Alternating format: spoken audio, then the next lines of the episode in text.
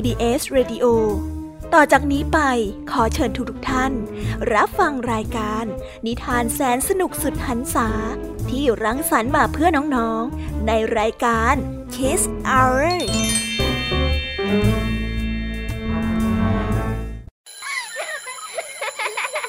โรงเรียนเลิกแล้ว กลับบ้านพร้อมกับรายการ Kiss Hours โดยบรรยาชยโย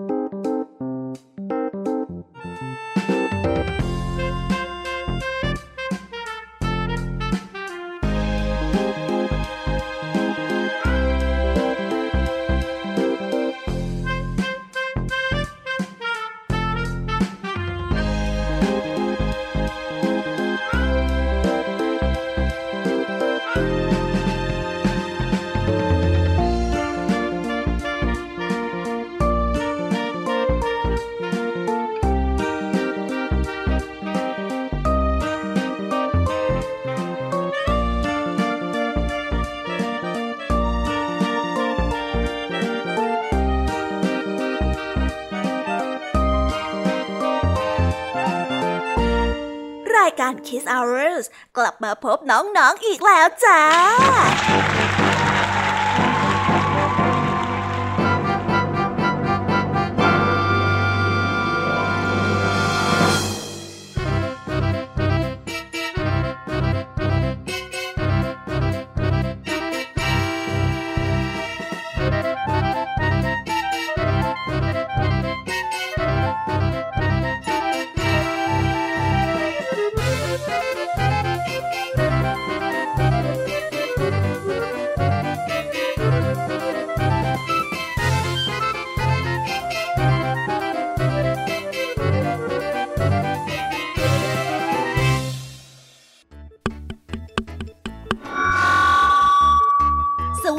สวัสดีน้องๆชาวรายการ Kiss Hour ทุกๆคนนะคะ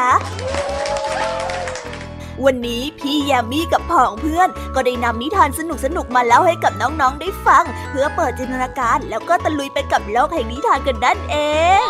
น้องๆ คงอยากรู้กันแล้วใช่ไหมล่ะคะ ว่านิทานที่พวกพี่ได้เตรียมมาฝากน้องๆ กันนั้น มีชื่อเรื่องว่าอะไรกันบ้าง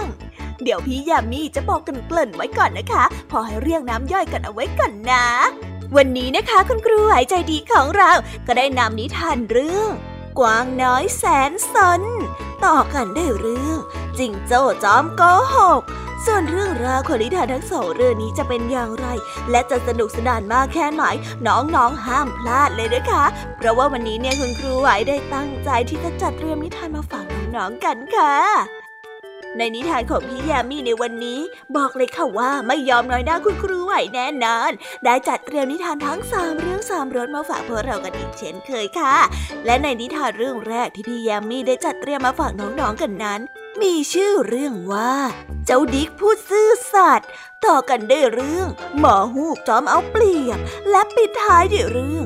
ลูกเป็ดผู้น่าสงสาร ส่วนเรื่องราวของนิทานทั้งสามเรื่องนี้จะเป็นอย่างไรและจะสนุกสนานมากแค่ไหน น้องๆ ต้องรอติดตามรับฟังกันให้ได้เลยนะคะ ในช่วงของพี่แยมมี่เล่าให้ฟังค่ะ นิทานสุภาษิตในวันนี้ค่ะ ลุงทองดีกับเจ้าจ้อย ก็ได้เตรียมสำนวนมาฝากพวกเรากันอีกเช่นเคย ซึ่งในวันนี้นะคะมากันในสำนวนที่ว่า ชุบมือเปิบ ส่วนเรื่องราวและความหมายของคำคำนี้จะเป็นอย่างไร เจ้าจ้อยมาป่วนอะไรลุงทองดีอีกนั้น น้องๆต้องรอติดตามรับฟังกันในช่วงของนิทานสุภาษิตจากลุงทองดี แล้วก็เจ้าจ้อยตัวป่วนของพวกเรากันนะคะ นิทานของพี่เด็กดีในวันนี้ก็ได้จัดเตรียมนิทานมาฝากน้องๆกันอีกเช่นเคยในช่วงท้ายรายการค่ะ ซึ่งในวันนี้นะคะ พี่เด็กดีได้นำนิทานเรื่อง ลูกเสือจนมุมมาฝากกันส่วนเรื่องราวจะเป็นอย่างไรจะสนุกสนานมากแค่ไหน น้องๆต้องรอติดตามรับฟังกันให้ได้เลยนะคะ ในช่วงท้ายรายการกับพี่เด็กดีของเราค่ะ โอ้โห เป็นยังไงกันบ้างล่ะคะ ได้ยินแค่ชื่อเรื่องนิทานก็น่าสนุกแล้วใช่ไหมล่ะคะ พี่ยามีก็ตื่นเต้นที่อยากจะรอฟังนิทานที่พวกเรารออยู่ไม่ไหวแล้วล่ะค่ะ งั้นเอาเป็นว่าเราไปฟังนิทานทั้งหมดเลยดีกว่าไหมคะ เพราะว่าตอนนี้เนี่ยคุณครูหายใจดีได้มารอน้องๆอยู่ที่หน้าห้องเรียนแล้วล่ะค่ะ งั้นเราไปหาคุณครูไหวกันเถอะนะคะ ไปกันเลย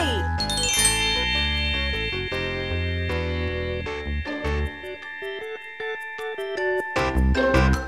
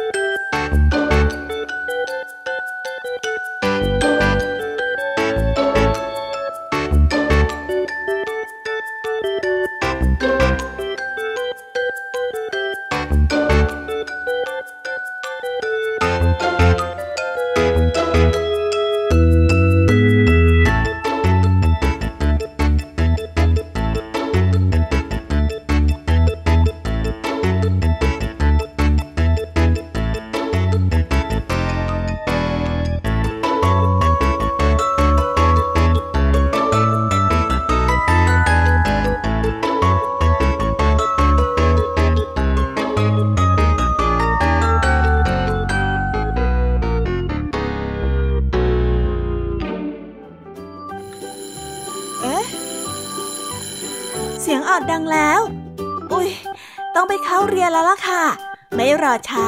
เราไปหาคุณครูไหวกันเถอะ ไปกันเลย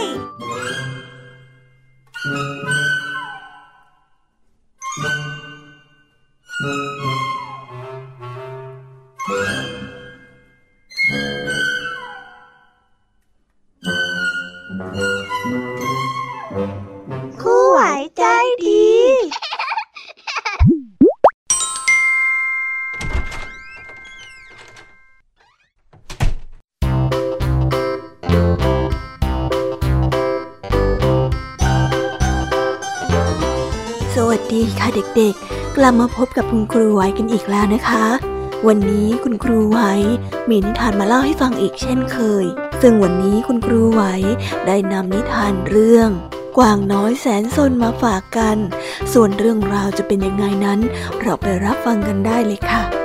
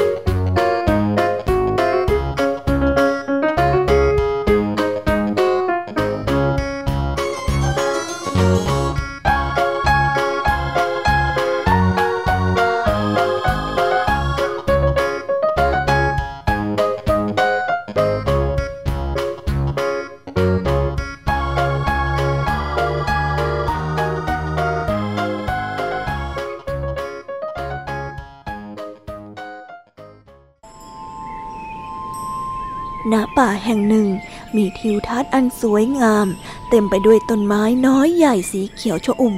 มีดอกไม้สีสวยสดนานาชนิด ขึ้นเรียงรายกระจัดกระจายอยู่ไปทั่วทั้งผืนป่า อีกทั้งในป่ายังมีน้ำตกให้บรรดาสัตว์มากมายมาลงเล่นกันอย่างชุ่มใจ และบรรดาสัตว์เหล่านั้น ก็ได้มีกวางน้อย กวางน้อยเป็นสัตว์ที่ชอบเล่นน้ำตกบ่อยที่สุดกวางน้อยชอบเล่นน้ำเย็นๆ มันจึงไปที่น้ำตกแทบทุกวัน เอ๊นั่นลูกจะเล่นน้ำตกอีกแล้วใช่ไหม แม่บอกแล้วไงว่าอย่าไปเล่นบ่อย น้ำตกตรงนั้นมันอันตรายนะลูก เสียงแม่กวางได้ร้องถามขึ้น ขณะที่เจ้ากวางน้อยกำลังเดินแยกออกจากฝูงกวางตัวอื่นไป พอได้ยินคำถามของแม่กวาง กวางน้อยก็อดรู้สึกเซ็งไม่ได้ นั่นเป็นเพราะเขาได้ยินแม่กวางบ่นแบบนี้เป็นประจำ ตอนที่จะออกไปเล่นน้ำก็ไม่เห็นเจะอ่อนตอนหลายแล้วนี่ครับ แม่คิดมากไปแล้ว ผมอะเอาไปเล่นแค่เดี๋ยวเดียวเดี๋ยวก็กลับแล้วอะกวางน้อยได้บอก แม้จะได้ยินเสียงทักท้วงของแม่กวางดังตามหลังมา แต่ก็ไม่ได้สนใจอะไร เพราะว่ากวางน้อยเอาแต่นึกถึงน้ำที่เย็นฉ่ำที่น้ำตกอย่างเดียวเท่านั้น ขณะที่กวางน้อยกำลังเล่นน้ำอย่างสนุกสนานเพลิดเพลิน จู่ๆขาของมันก็ได้เกิดเป็นตะคริวขึ้นมา มันจึงไม่สามารถประคองตัวเองได้ ประกอบกับตรงที่มันชอบเล่น เป็นบริเวณน้ำที่ค่อนข้างลึกและเชี่ยวมาก กวางน้อยจึงไหลไปตามกระแสน้ำและพัดตกลงไปตามชั้นน้ำตก จนได้รับบาดเจ็บสาหัสและหมดสติไป โชคดีที่ลุงหมาน ชาวบ้านในหมู่บ้านใกล้ป่า ได้เข้ามาหาผักผลไม้กับหลานชาย ได้มาเจอเจ้ากวางน้อยเข้าทั้งสองเป็นคนที่มีจิตใจดีและมีเมตตามาก จึงได้ช่วยกันอุ้มกวางน้อยไปรักษาจนหายดี และพากลับมาส่งป่า เมื่อกวางน้อยอาการดีขึ้นจนเป็นปกติแล้ว กวางน้อยจึงได้พูดขึ้นว่า แม่จ๋าฉันคิดถึงแม่จังเลย ต่อไปฉันจะไม่ดื้อกับแม่อีกแล้ว ฉันจะเชื่อฟังแม่ทุกอย่างเลยจ้ะ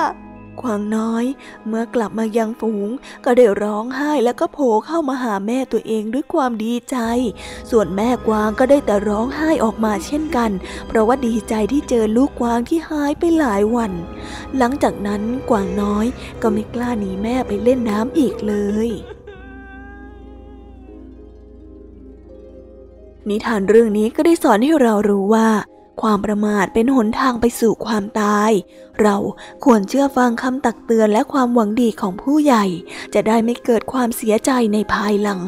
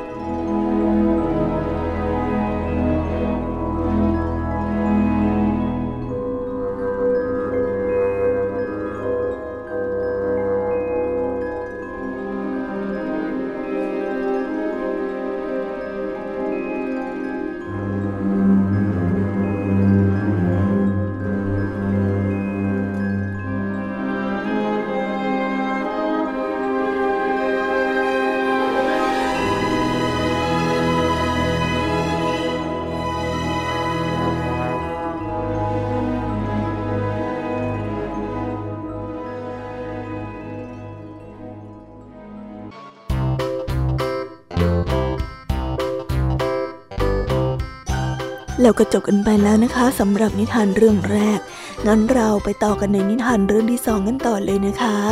ในนิทานเรื่องที่สองนี้ มีชื่อเรื่องว่า จิงโจ้จอมโกหก ส่วนเรื่องราวจะเป็นยังไง จะสนุกสนานแค่ไหน เราไปติดตามรับฟังพร้อม ๆ กันได้เลยค่ะ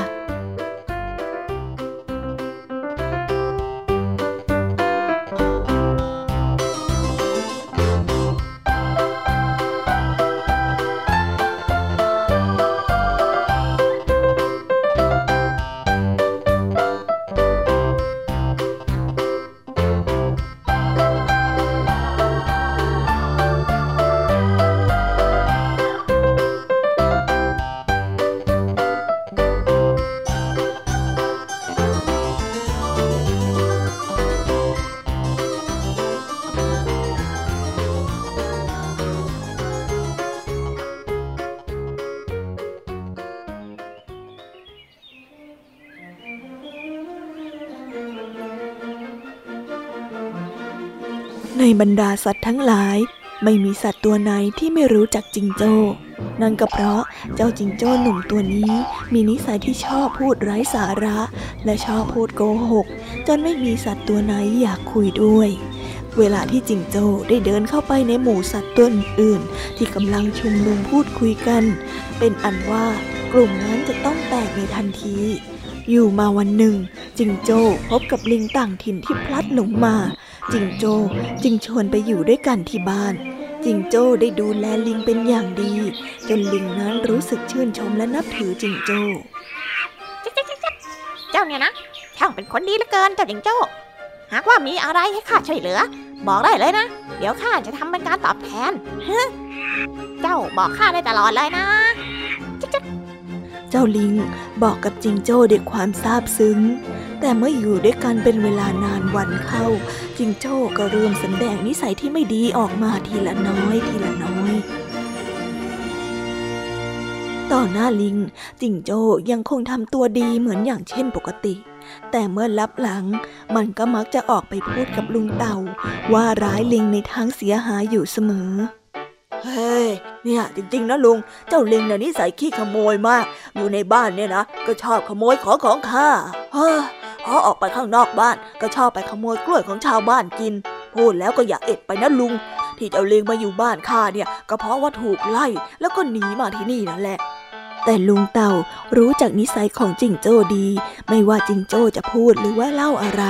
ลุงเต่าจึงไม่เชื่อ แต่พอยิ่งทำเฉย เจ้าจิงโจ้ก็ยิ่งเอาใหญ่ แต่ละวันที่มาก็หาเรื่องเล่าอะไรที่ไร้สาระ จนสุดท้ายลุงเต่าทนไม่ไหว เอาเรื่องที่จิงโจ้พูดถึงลิงลับหลังไปเล่าให้ลิงฟัง เจ้าจิงโจ้นะชอบพูดเรื่องโกหกไร้สาระไปเรื่อย ข้าไม่เชื่อหรอก จะกลัวก็แต่ว่า มันจะเอาเรื่องนี้ไปเล่าให้คนอื่นเขาฟังกันจนทั่ว แล้วคนอื่นก็จะมองเองไม่ดีเอาซะลุงเต่าได้เตือน ลิงรู้สึกขอบคุณที่ลุงเต่ามาบอกมัน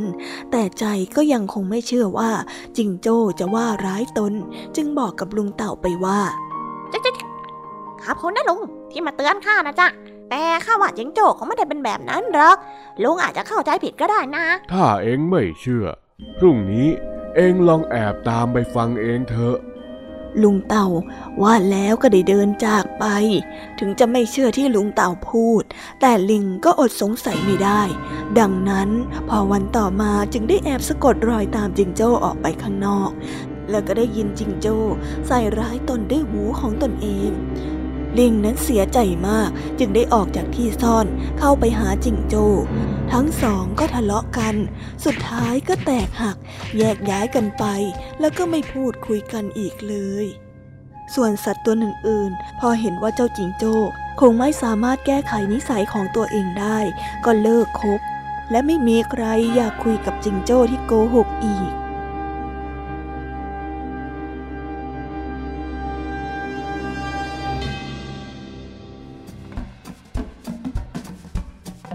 นิทานเรื่องนี้ก็ได้สอนให้เรารู้ว่า คนที่ชอบพูดโกหก พูดในสิ่งที่ไม่เป็นความจริง ผลสุดท้ายก็ย่อมเดือดร้อนเพราะคำพูดของตนเอง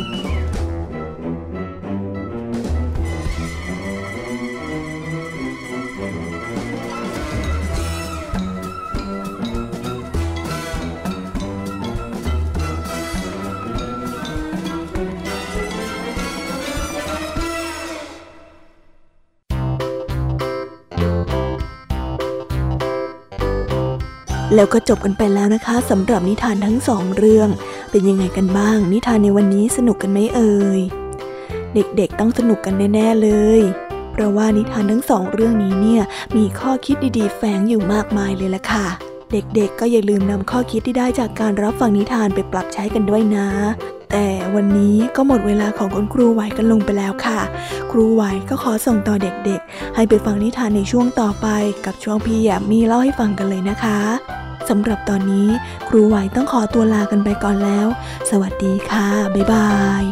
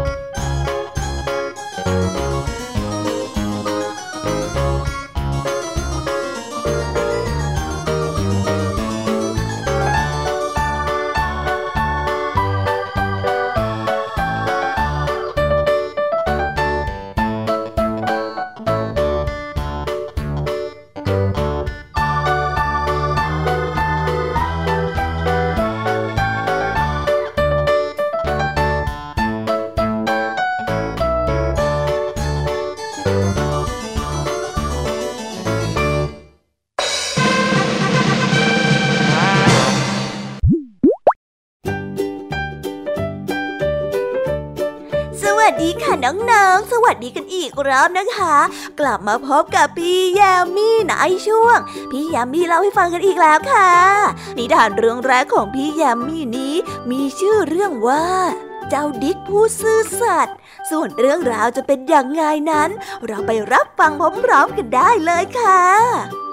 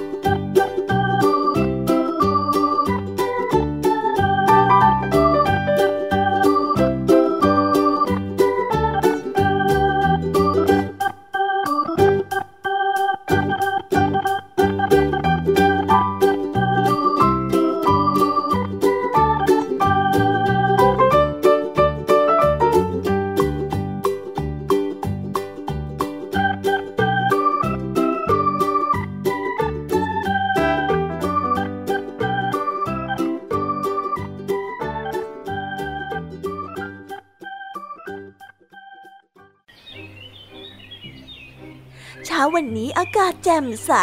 ทุกคนในบ้านต่างก็อารมณ์ดี เพราะว่าพ่อได้สัญญากับหนูนิดว่าจะพาไปเที่ยวทะเล หนูนิดอยากแต่งตัวด้วยชุดสวยๆออกไปเที่ยว ดังนั้นจึงได้ชุนลมุนวุ่นวายกับการหาชุดสวยๆอยู่กับคุณแม่ ส่วนพ่อก็กำลังวุ่นวายอยู่กับการหาเพชรที่หลุดออกจากแหวนวงโปรด แม่แม่แม่เห็นเพชรตกอยู่แถวนี้มั่งไหมอะ ไม่รู้มันหายไปไหนอะ พ่อเสียดายจังเลย พ่อได้เดินเข้ามาถามแม่ในห้องแต่งตัว แม่ไม่เห็นนะจ๊ะ แม่ก็ได้ตอบไป เพราะว่ายุ่งอยู่กับการแต่งตัวให้หนูนิด พอได้ยินแบบนั้น พ่อก็ได้ถอนหายใจเฮือกใหญ่ แล้วก็เดินออกไปหาที่อื่นแทน หนูนิดเห็นพ่อทำท่าทางแบบนั้น ก็เริ่มรู้สึกว่าท่านนั้นเครียดมากจึงได้วิ่งออกไปกอดเจ้าดิก มาเลี้ยงแสนรักของตนแล้วก็พูดกับมันว่า นิกจ๋า นูนนิดคงไม่ได้ไปเที่ยวแน่ๆเลย พ่อได้ทำเพชรหายก็เลยเครียดมาก นิกช่วยหาเพชรให้หนูนิดหน่อยได้ไหมถ้าเราเจอเพชรพ่อก็จะได้อารมณ์ดี หนูนิดก็จะได้ไปเที่ยวทะเลงไงล่ะ เจ้าดิกก็ได้กระดิกหาง พร้อมกับเดินหา พ่อนั้นยังคงเดินหาต่อไป โดยมีแม่ หนูนิดและเจ้าดิกร่วมด้วยช่วยกันหาอีกแรง ตอนนั้นเอง ประกายเพชรซึ่งตกอยู่ที่รองเท้าของพ่อ ได้ส่องวับวาวเข้าตาของเจ้าดิก มันได้ดีใจจนหางกระดิก แล้วก็รีบคาบรองเท้าที่มีเพชรอยู่ในนั้นวิ่งไปคืนพ่อ แต่กลับมีเจ้าแมวจอมฉวยโอกาส วิ่งมาตัดหน้าไปเสียก่อน แล้วก็บอกกับเจ้าดิกว่า หยุดนะเจ้าดิกหยุดหยุดหยุดหยุดหยุดหยุดหยุดหยุดหยุดทำไมถึงได้โง่แบบนี้ฮะ อย่าเอาไปคืนเจ้านายเลยนะ ถ้าเจ้าไม่เอา งั้นข้าขอเถอะนะข้าน่ะจะเอามาใส่ที่คอของข้า มันต้องดูสวยมากแน่ๆเลยอะเอามา เอามาให้ข้าเดี๋ยวนี้ เจ้าดิกก็ได้รีบตอบกลับไปทันทีว่า ฉันจะเอาไปคืนให้เจ้านาย แมวจึงเข้ามาแย่งเพชรจากเจ้าดิก แต่เจ้าดิกก็ไม่ยอมให้ ทั้งคู่จึงได้ต่อสู้กัน เกิดเสียงดังลั่นบ้าน พ่อได้ยินก็ได้รีบวิ่งลงมาแยกทั้งสองตัวออกจากกัน เจ้าดิกเลยถือโอกาสคืนเพชรที่เจอให้กับพ่อได้สำเร็จ นั่นเพชรนี่นะ โอ้ติ๊กเป็นคนหาเจอสินะ โอ้เก่งมากเลยมานี่สิ มามามาพ่มาอได้ดีใจมากที่ได้เพชรคืน ทั้งครอบครัวจึงได้ไปเที่ยวทะเลตามแผนที่วางไว้ในตอนแรก แถมยังมีเจ้าดิกเพิ่มขึ้นมาอีกหนึ่งตัว เพื่อเป็นรางวัลให้กับความซื่อสัตย์ของมัน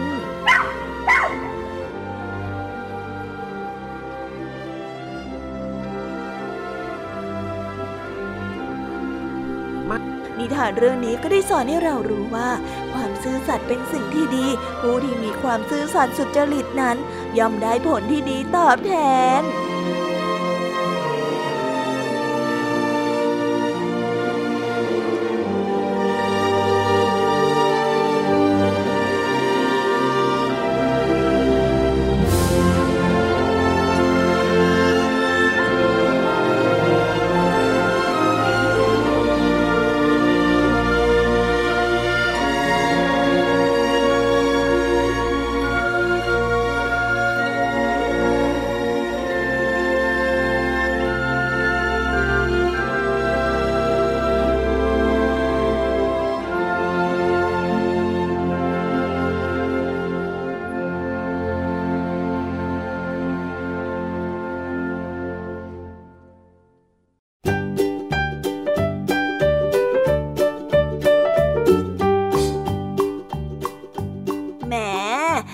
ยกความดีความชอบให้กับเจ้าดิกเลยนะคะ ไม่อย่างนั้นเนี่ยคงไม่ได้ไปเที่ยวกันแน่ๆเลยเอาละค่ะ งั้นเรามาต่อกันในนิทานเรื่องที่สองกันต่อเลยนะคะ ในนิทานเรื่องที่สองนี้ พี่ยามีได้เตรียมนิทานเรื่อง หมอฮูกจอมเอาเปลี่ยนมาฝากกัน ส่วนเรื่องราวจะเป็นอย่างไร เจ้าหมอนกฮูกเนี่ยจะเอาเปรียบมาแค่ไหน หรือว่านิสัยไม่ดีเพียงใด เราไปติดตามรับฟังกันในนิทานเรื่องนี้พร้อม ๆ กันเลยค่ะ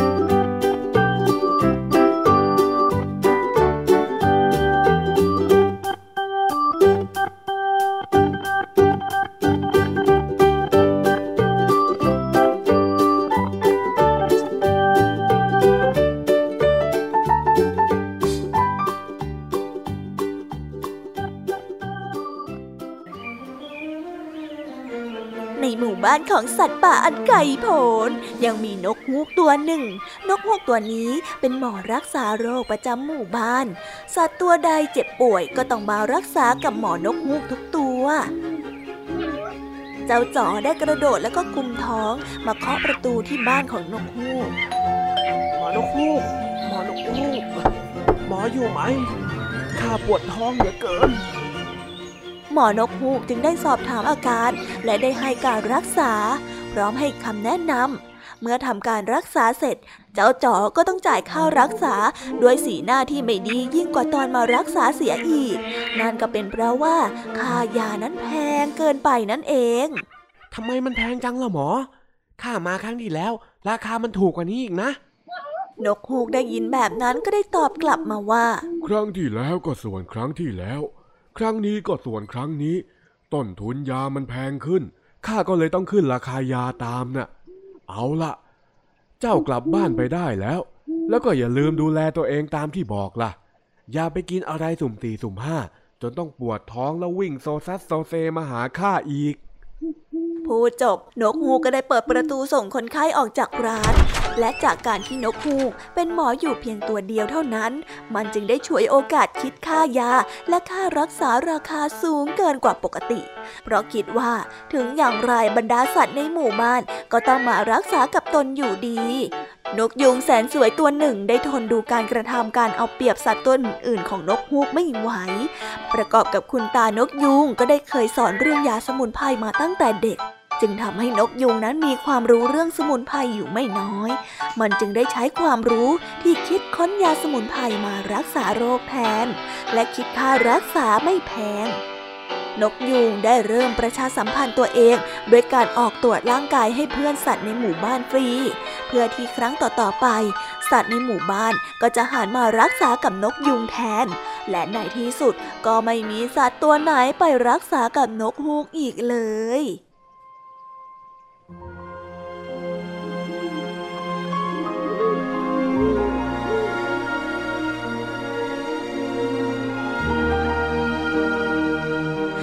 เรื่องนี้ก็ได้สอนให้เรารู้ว่า คนที่มีนิสัยคดโกงชอบเอารัดเอาเปรียบผู้อื่น จะทำอะไรก็ไม่ยั่งยืนเหมือนคนที่กระทำด้วยความซื่อสัตย์นะคะ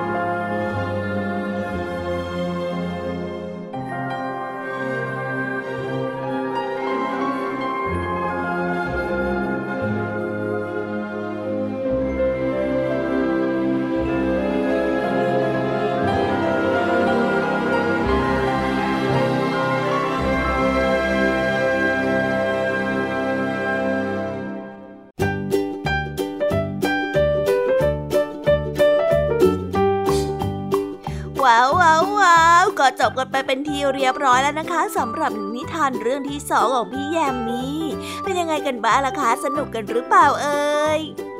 ดีนะที่เจ้าหมอนกยุงเนี่ย มาช่วยหมู่บ้านนี้ไว้ทัน ไม่อย่างนั้นล่ะก็ โดนเจ้าหมอนกฮูกเอาเปรียบแย่เลยล่ะค่ะสงสารชาวบ้านจริง ๆ เลยนะเอาละค่ะน้องๆ พี่ยามีรู้นะคะว่าน้องๆ เนี่ยกำลังสนุกกัน งั้นเราไปต่อกันในนิทานเรื่องที่ 3 แบบไม่รอช้ากันเลยดีกว่าไหมคะ เพราะว่าในนิทานเรื่องที่ 3 นี้ พี่แยามีได้จัดเตรียมนิทานเรื่อง ลูกเป็ดผู้น่าสงสารมาฝากกันค่ะ ส่วนเรื่องราวจะเป็นอย่างไรทำไมลูกเป็ดตัวนี้เนี่ยถึงน่าสงสารกันนั้น เราไปติดตามพร้อมๆกันได้เลยค่ะ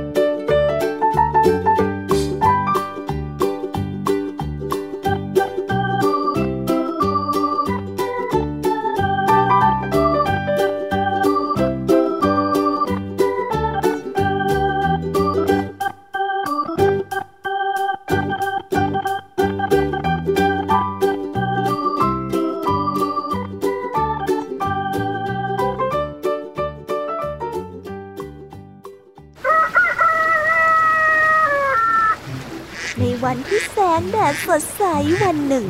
คุณนายเป็ดพาลูกๆออกไปว่ายน้ำเล่นนี่ลูกๆ ไม่ว่าจะทำอะไรก็ตามนะ ต้องเกาะติดกันไว้นะจ๊ะ นี่นี่นี่อย่าเพิ่งเพ่นพ่านไปที่อื่นล่ะ เข้าใจไหมลูกๆดีมากเกาะกลุ่มกันเอาไว้นะ แม่เป็ดก็ได้เตือนลูกๆ แต่มาเบลนั้น แต่มาเบลลูกเป็ดน้อยตัวเล็กที่สุดไม่ยอมเชื่อฟัง มันมัวแต่วิ่งไล่จับผีเสื้อ แล้วก็เดินเตะเตะไปตามหลังผีเสื้อ จนกระทั่ง มันได้บินข้ามแม่น้ำไป มาเบลนั้นได้เหลียวมองไปรอบๆ มันได้เดินออกห่างจากบ้านมาไกลมาก แล้วก็ไม่เคยเห็นแม่น้ำแถบนี้มาก่อนแต่มาเบลนั้นไม่สนใจ ยังมีสิ่งที่ตื่นเต้นมากมายให้ดู ลูกเป็ดน้อย ได้มองนกกระเตนสีฟ้าตัวหนึ่งดำลงไปจับปลาในน้ำ เห็นฝูงหน้าเล่นกันอยู่ริมฝั่ง และก็ยังเห็นฝูงหงบินว่อนอยู่บนท้องฟ้ากาบกาบกาบนี่นี่นี่น่าตื่นเต้นจังเลยอะ มาเบลก็ได้ร้อง มาเบลนั้นร้องเรียกตัวหน้า แต่พวกมันมัวแต่เล่นกันจนไม่ได้ยินมาเบล แล้วอยู่ๆเป็ดน้อยก็คิดถึงแม่กับพี่ๆขึ้นมากลับบ้านดีกว่า มาเบลก็ได้ร้อง แต่พอเลี้ยวไปรอบๆ มันเองก็ไม่รู้ว่าต้องกลับทางไหน เออเออเอ้ยไม่นะ ฉันหลงทางซะแล้ว ทำยังไงดีทำยังไงดี ฉันจะทำยังไงดี มาเบลได้นั่งลงแล้วก็ร้องไห้อยู่ริมแม่น้ำฉันจะทำยังไงดีทันใดนั้น น้ำตรงหน้าก็ได้เริ่มกระเพื่อม แล้วก็มีหัวสีเขียวที่มีตาปนๆสองข้าง ก็ได้โผล่ขึ้นมา ก็พ่อเบิดเพื่อนของมันนั่นเอง มาเบลได้สะอื้นแล้วก็ปาดน้ำตา เอ มีเรื่องอะไรเกิดขึ้นเหรอ เบิร์ดได้ถาม ฉันหลงทางแล้วสิ แล้วฉันก็คิดถึงแม่ด้วยมาเบลก็ได้ร้องไห้ฮาเบิร์ดได้พูดเสียงแหบห้าว ไม่ต้องกังวลไม่ต้องกังวล กระโดดลงน้ำแล้วว่ายตามฉันมา เดี๋ยวฉันจะพาเธอกลับบ้านเอง มาเบลได้ว่ายน้ำตามฮาร์ดเบิร์ดไป จนกระทั่งพวกมันได้มาชนโครมเข้ากับคุณนายเป็ดและลูกๆตัวอื่นๆใจเยอะในที่สุดฉันก็ได้กลับบ้านแล้ว มาเบลได้ร้อง พลางกระโดดขึ้นมาจากน้ำและก็รีบวิ่งตรงไปอยู่ข้างๆแม่คุณนายเป็ดก็ดีใจที่ได้เห็นมาเบลมากกว่าความโกรธเสียด้วยซ้ำนับจากนี้หนูจะเกาะติดแม่ไม่ห่างเลย มาเบลก็ได้ร้องกาบกาบกาบ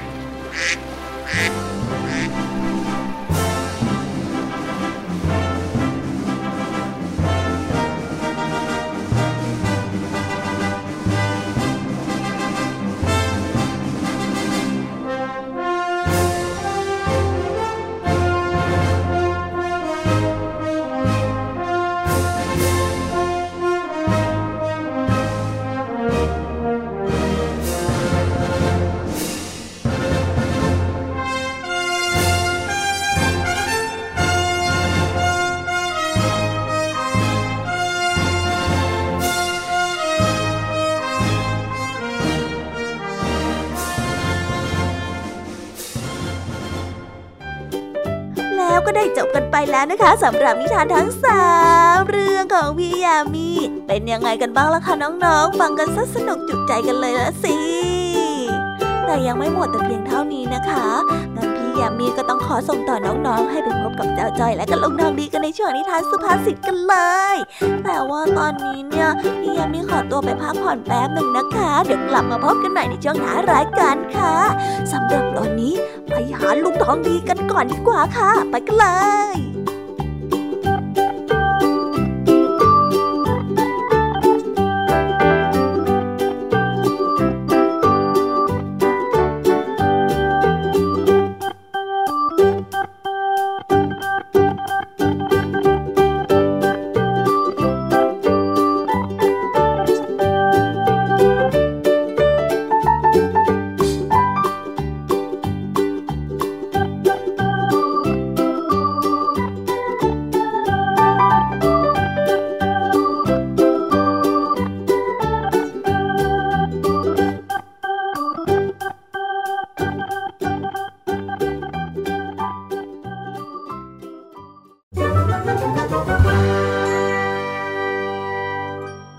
นิทานสุภาษิต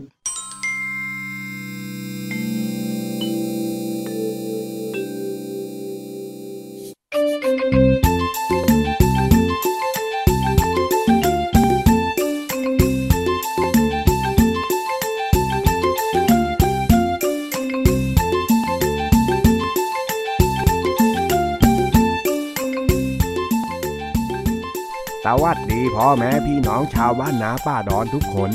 ในวันหยุดนี้ขอเชิญพ่อแม่พี่น้องมาร่วมกันปลูกป่า โดยให้ส่งตัวแทนมาครอบครัวละหนึ่งคน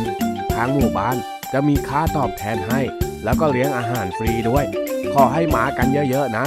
ช่วยๆกันเพื่อหมู่บ้านของเรา มากันทุกคนเด้อ สิ้นเสียงประกาศ เจ้าจ้อยก็ได้วิ่งหน้าตั้งมาหาลุงทองดีที่บ้าน ด้วยความดีอกดีใจ ลุงทองดีจ้ะลุงทองดี ลุงทองดีได้ยินที่ผู้ใหญ่บ้านเขาประกาศหรือเปล่าอะจ๊ะ เออ ได้ยินสิข้าก็ได้ยินหมดนั่นแหละเย้ไปปลูกป่ากันไปปลูกป่ากันจ้อยอะเป็นตัวแทนของบ้านจ้อย ส่วนลุงทองดีก็เป็นตัวแทนของบ้านลุงทองดีนะจ๊ะก็แง่ละทั้งบ้านข้านี่มีข้าอยู่คนเดียวนี่หว่าว่าแต่เอ็งนะจะดีใจอะไรนักหนาเนี่ย ก็เห็นเขาบอกว่าจะมีค่าตอบแทนให้จ้อยก็เลยดีใจ ที่จะได้ตังค์มาเก็บไว้นะจ๊ะแหม่ข้าก็นึกว่ามีใจอยากจะช่วยส่วนรวมเพื่อปลูกป่าอนุรักษ์ธรรมชาติปัดโถเอ้ยไอ้จ้อยจ้อยอะอยากปลูกป่าอนุรักษ์ธรรมชาติอยู่แล้ว แต่ที่อยากได้ตังค์น่ะมันแค่ส่วนหนึ่งเฉยระไอ้จ้อย เอ็งแน่ใจนะ เออไว้ยังไงพรุ่งนี้ค่อยไปรวมกันที่ศาลากลางหมู่บ้านพร้อมกันก็ได้ๆ ได้จ้ะเดี๋ยวจ้อยจะตื่นแต่เช้าและจ้ะวันรุ่งขึ้น ลุงทองดีกับเจ้าจ้อย ก็ไปรวมตัวกับชาวบ้านคนอื่นๆที่ศาลากลางหมู่บ้าน เพื่อฟังคำชี้แจงจากผู้ใหญ่ แล้วจากนั้นก็เดินทางไปลงมือปลูกป่าที่ชายเขาตรงท้ายหมู่บ้าน พอไปถึง ลุงทองดีก็ได้สังเกตเห็นเจ้าจ้อยดูซึมๆทำงานอย่างเชื่องช้า ลุงทองดีเลยได้เข้าไปถามเจ้าจ้อยว่า เฮ้ยไอ้จ้อย นั่นเอ็งเป็นอะไรของเอ็งล่ะน่ะทำไมถึงดูเสื่องซึมแบบนั้นเล่าจ้อยจ้อยจ้อยง่วงอะจ้าปัดโถเอ้ยข้าก็นึกว่าเอ็งป่วยซะอีก ก็เมื่อคืนจ้อยดูละครกับแม่ แล้วก็เลยนอนดึกไปนิดนึงอะจ้ะนั่นมันเป็นเรื่องของเองเว้ยแต่เนี่ยเรามาทำงานเพื่อส่วนรวม จะมานั่งหาวอดวอดแบบนี้ไม่ได้ ต้องกระฉับกระเฉงหน่อย ดูข้านี่เห็นไหมข้ายังกระฉับกระเฉงอยู่เลย แต่จ้อยง่วงนี่นอนลุงทองดี นี่เจ้าจ้อย เอ็งลืมอารมณ์ตอนที่เดินมาชวนข้าให้มาทำงานปลูกป่านี่แล้วหรือฮะจ้อยไม่ได้ลืมจ้ะจ้อยก็แค่ง่วงเฉยๆงั้นจ้อยขอไปมีสักแต้มหนึ่งได้ไหมอะจ๊ะไม่ได้ไม่ได้ เอ็งจะมาชุบมือเปิบไม่ได้นะคนที่มานี่เขาก็ได้ค่าแรงเท่ากันทุกคนทำงานเท่ากันทุกคน แล้วเอ็งจะมานอนหลับได้ยังไงกันจ้อยไม่ได้เอามือไปชุบอะไรสักกันหน่อย มือของจ้อยก็ไม่ได้เปื้อนอะไรเลยด้วยนะ นี่ ชุบมือเปิบที่ข้าพูดนะ่ะ มันเป็นสำนวนที่หมายถึงการฉวยเอาประโยชน์จากคนอื่น โดยไม่ได้ลงทุนลงแรง เหมือนอย่างที่เอ็งกำลังจะทำอยู่นี่ไง อ้าก็จ้อยง่วงนี่นะ ลุงทองดีเล่านิทานให้จ้อยฟังสักเรื่องหนึ่งสิจ๊ะนอนนอนนอนนอนจ้อยจะได้มีแรงทำงานยังไงล่ะเฮ้ยเอ็งเนี่ยนะเอาเล่าก็เล่า เย้ดีใจจังเลยลุงทองดีจะเล่านิทานให้จ้อยฟังแล้ว กันละครั้งหนึ่งนานมาแล้ว มีชายผู้หนึ่งที่แกะสลักเทียนได้งดงามมาก ในทุกๆปีที่หมู่บ้านจะมีการจัดประกวดการแกะสลักเทียน ซึ่งชายผู้นี้ก็มักจะเป็นผู้ได้รับชัยชนะมาโดยตลอด แต่ปีนี้ได้มีชายขี้อิจฉาคนหนึ่งที่ตั้งหน้าตั้งตา แอบดูการแกะสลักเทียนของชายคนแรก เมื่อชายคนแรกแกะสลักเทียนเสร็จ เขาจึงได้แอบไปขโมยงานของชายคนแรก แล้วเอาไปส่งเข้าประกวด ฝ่ายชายคนแรกไม่สามารถแกะสลักเทียนใหม่ได้ทันทำให้ชายขี้อิจฉานั้น ชนะการแข่งขันไปได้ แต่ด้วยความที่ชาวบ้านส่วนใหญ่จำได้ว่านี่ เป็นฝีมือการแกะสลักของชายคนแรกทำให้ชาวบ้านรู้ว่าชายผู้นั้น ถูกขโมยเทียนมา ผู้ใหญ่บ้านจึงได้ยกเลิกการแข่งขัน แล้วชายขี้อิจฉาก็ถูกจับตัวไปลงโทษนั่นเอง ทีนี้เอ็งเข้าใจคำว่าชุบมือเปิบหรือยังนะเจ้าจ้อยเฮ้ยเจ้าจ้อย ไอ้จ้อยตื่นฮะฮะฮะฮะเข้าใจแล้วจ้าจ้าเข้าใจทุกอย่างเลยจ้านี่เอ็งแอบหลับตอนข้ากำลังเล่านิทานเหรอเนี่ย ปะโถเอ้ยจอยไม่ได้หลับสักหน่อยจ้าแค่หลับตาฟังเพื่อให้เห็นภาพของนิทานของลุงทองดีดังหางเดี๋ยวเถอะเดี๋ยวเถอะเอ็งเนี่ย ไปไปลุกขึ้นเลย ถ้าขุดไม่ไหวก็มาช่วยข้าถือพันไม้แล้วเดินตามมา แต่จ้อยขอนั่งพักอีกแป๊บนึงไม่ได้หรอจ้ะลุงทองดี นิดเดียวนะไม่มีใครรู้หรอก ไม่ได้ไม่ได้ เอ็งอย่ามาทำตัวเอาเปรียบคนอื่นแบบนี้ ข้าไม่เคยสอนให้เอ็งเป็นคนที่เอาเปรียบคนอื่นอ้าลุงอะไปไปลุกลุกลุกลุกอย่ามาทำตัวอึดอัด เดี๋ยวข้าจะไปฟ้องผู้ใหญ่บ้านให้ไม่จ่ายค่าแรงเองนะเอาไม่ได้นะจะทำอย่างนั้นไม่ได้นะลุงทองดีอื้อไปถ้างั้นก็ไปได้แล้วอ้าวอ้าวส่องลุงหลาน มายืนคุยอะไรกันเนี่ย ชาวบ้านเขาปลูกบ้ากันไปถึงไหนตอนไหนแล้ว เร็วๆเขาได้ได้ไปเดี๋ยวนี้แหละจ้า เห็นไหมไอ้จ้อยข้าต้องมาพลอยถูกว่าอู้งานไปกับเองเนี่ย ไปจ้าไปจ้าไปจ้าลุงจ้อยจะสู้แล้วจ้ะเพื่อขาแรงเพื่อขาตัวเองเออไปเลยไปเร็วเข้าปลูกป่าตรงไหนก่อนดีอะจ๊ะลุง นี่เลยวางต้นไม้ลงไปเลย แบบนี้เหรอจ๊ะ เออนั่นแหละ อ๋อแบบนี้ดีเองอะลุงทองดีทำด้วยสิจ๊ะ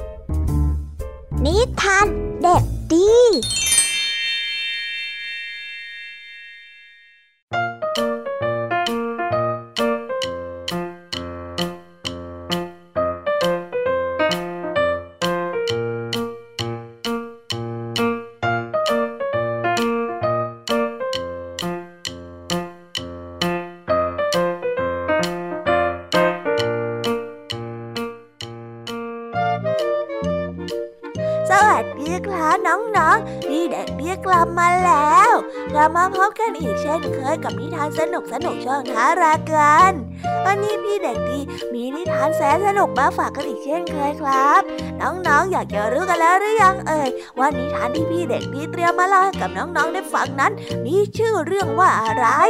ถ้าน้องๆ อยากจะรู้กันแล้ว พี่เด็กดีฉเฉลยให้ก็ได้ครับ นิทานในวันนี้พี่เด็กดีได้นำนิทานเรื่อง ลูกเสือจนมุมมาฝากกัน ส่วนเรื่องราวจะเป็นอย่างไรนั้น เราไปรับฟังพร้อมๆกันได้เลยครับ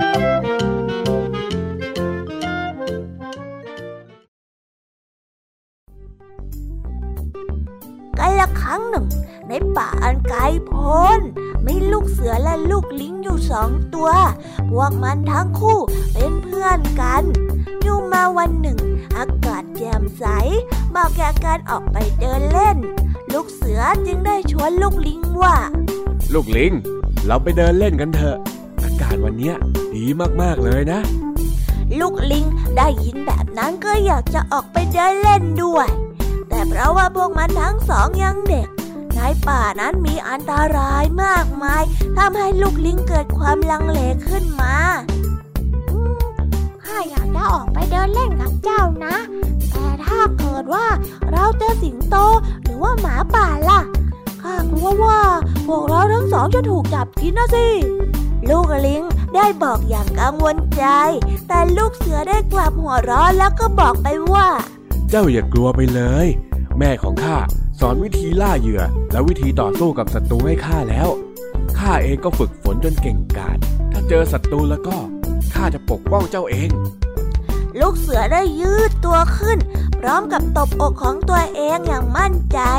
ลูกลิงเห็นแบบนั้นก็รู้สึกสบายใจ และก็คิดว่าลูกเสือต้องปกป้องตนเองนั่นแน่ๆจึงได้ตกลงออกมาเดินเล่นด้วยกัน ลูกเสือและลูกลิงได้เดินลัดล้ออยู่ในป่า พากันวิ่งไล่จับมันแรงเล็กๆอย่างสนุกสนานจนกระทั่งหมดแรง พวกมันทั้งสองจึงหาที่นั่งพักเหนื่อย ระหว่างนั้นเอง สิงโตตัวหนึ่งก็ได้กระโจนออกมาจากพุ่มไม้ที่อยู่ไม่ไกล หวังจะจับลูกเสือและลูกลิงเป็นอาหาร ลูกเสือตกใจมาก ที่เห็นเจ้าสิงโตตัวใหญ่มายืนอยู่ตรงหน้า มันได้ทำอะไรไม่ถูก วิชาที่แม่สอนมาก็เลือนหายไปหมด มันจึงได้ตัดสินใจชวนลูกลิงวิ่งหนีพวกมันทั้งสองตัวได้วิ่งหนีสิงโตตัวใหญ่จนหัวซุกหัวซุน โพรงเล็กๆเข้า มันจึงได้มุดเข้าไปแล้วก็แอบอยู่ในโพรงนั้นทำให้รอดพ้นจากสิงโตมาได้นิทานเรื่องนี้ก็ได้สอนให้เรารู้ว่าถึงแม้ว่าจะมีวิชาความรู้มากมาย แต่ก็ไม่มีประโยชน์อะไร ถ้าหากว่าไม่สามารถเอาตัวรอดได้ แล้วก็จบกันไปแล้วนะครับสำหรับนิทานของพี่เด็กดี ที่พี่เด็กดีนั้นได้เตรียมมาเล่าให้กับน้องๆฟังกันในวันนี้ เป็นยังไงกันบ้างล่ะครับน้องๆสนุกกันหรือเปล่าเอ่ยถ้าน้องๆสนุกเนี่ยงั้นวันหลังพี่เด็กดีจะจัดเรื่องนิทานที่แสนสนุกแบบนี้มาฝากกันอีกนะครับ แต่สำหรับวันนี้เนี่ย เวลาของพี่เด็กดีก็ได้หมดลงไปอีกแล้วล่ะครับ งั้นเราเอาไว้มาพบ งั้นเราเอาไว้มาพบกันใหม่ในครั้งหน้านะสำหรับวันนี้พี่เด็กดีต้องขอตัวลากันไปก่อนแล้วนะ สวัสดีครับ บ๊ายบาย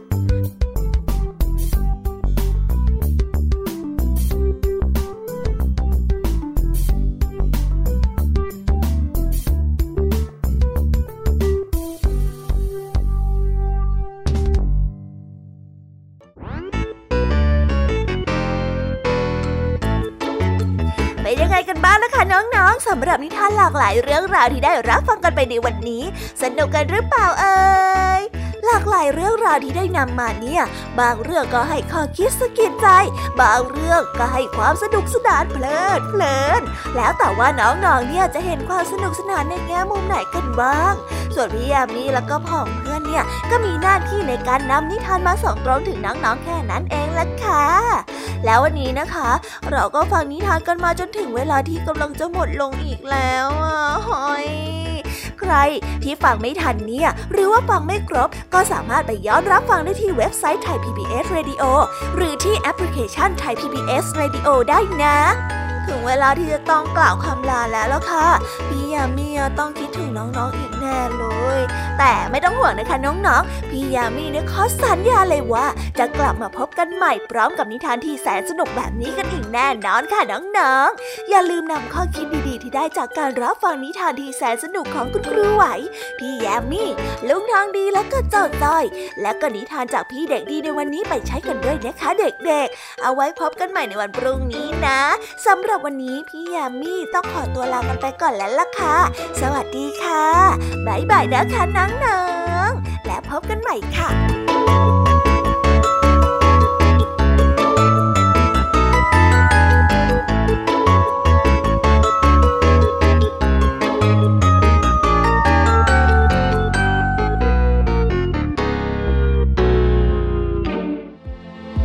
ติดตามรับฟังรายการย้อนหลังได้ที่ เว็บไซต์และแอปพลิเคชันไทย PBS Radio ไทย PBS Radio วิทยุข่าวสารสาระ เพื่อสาธารณะและสังคม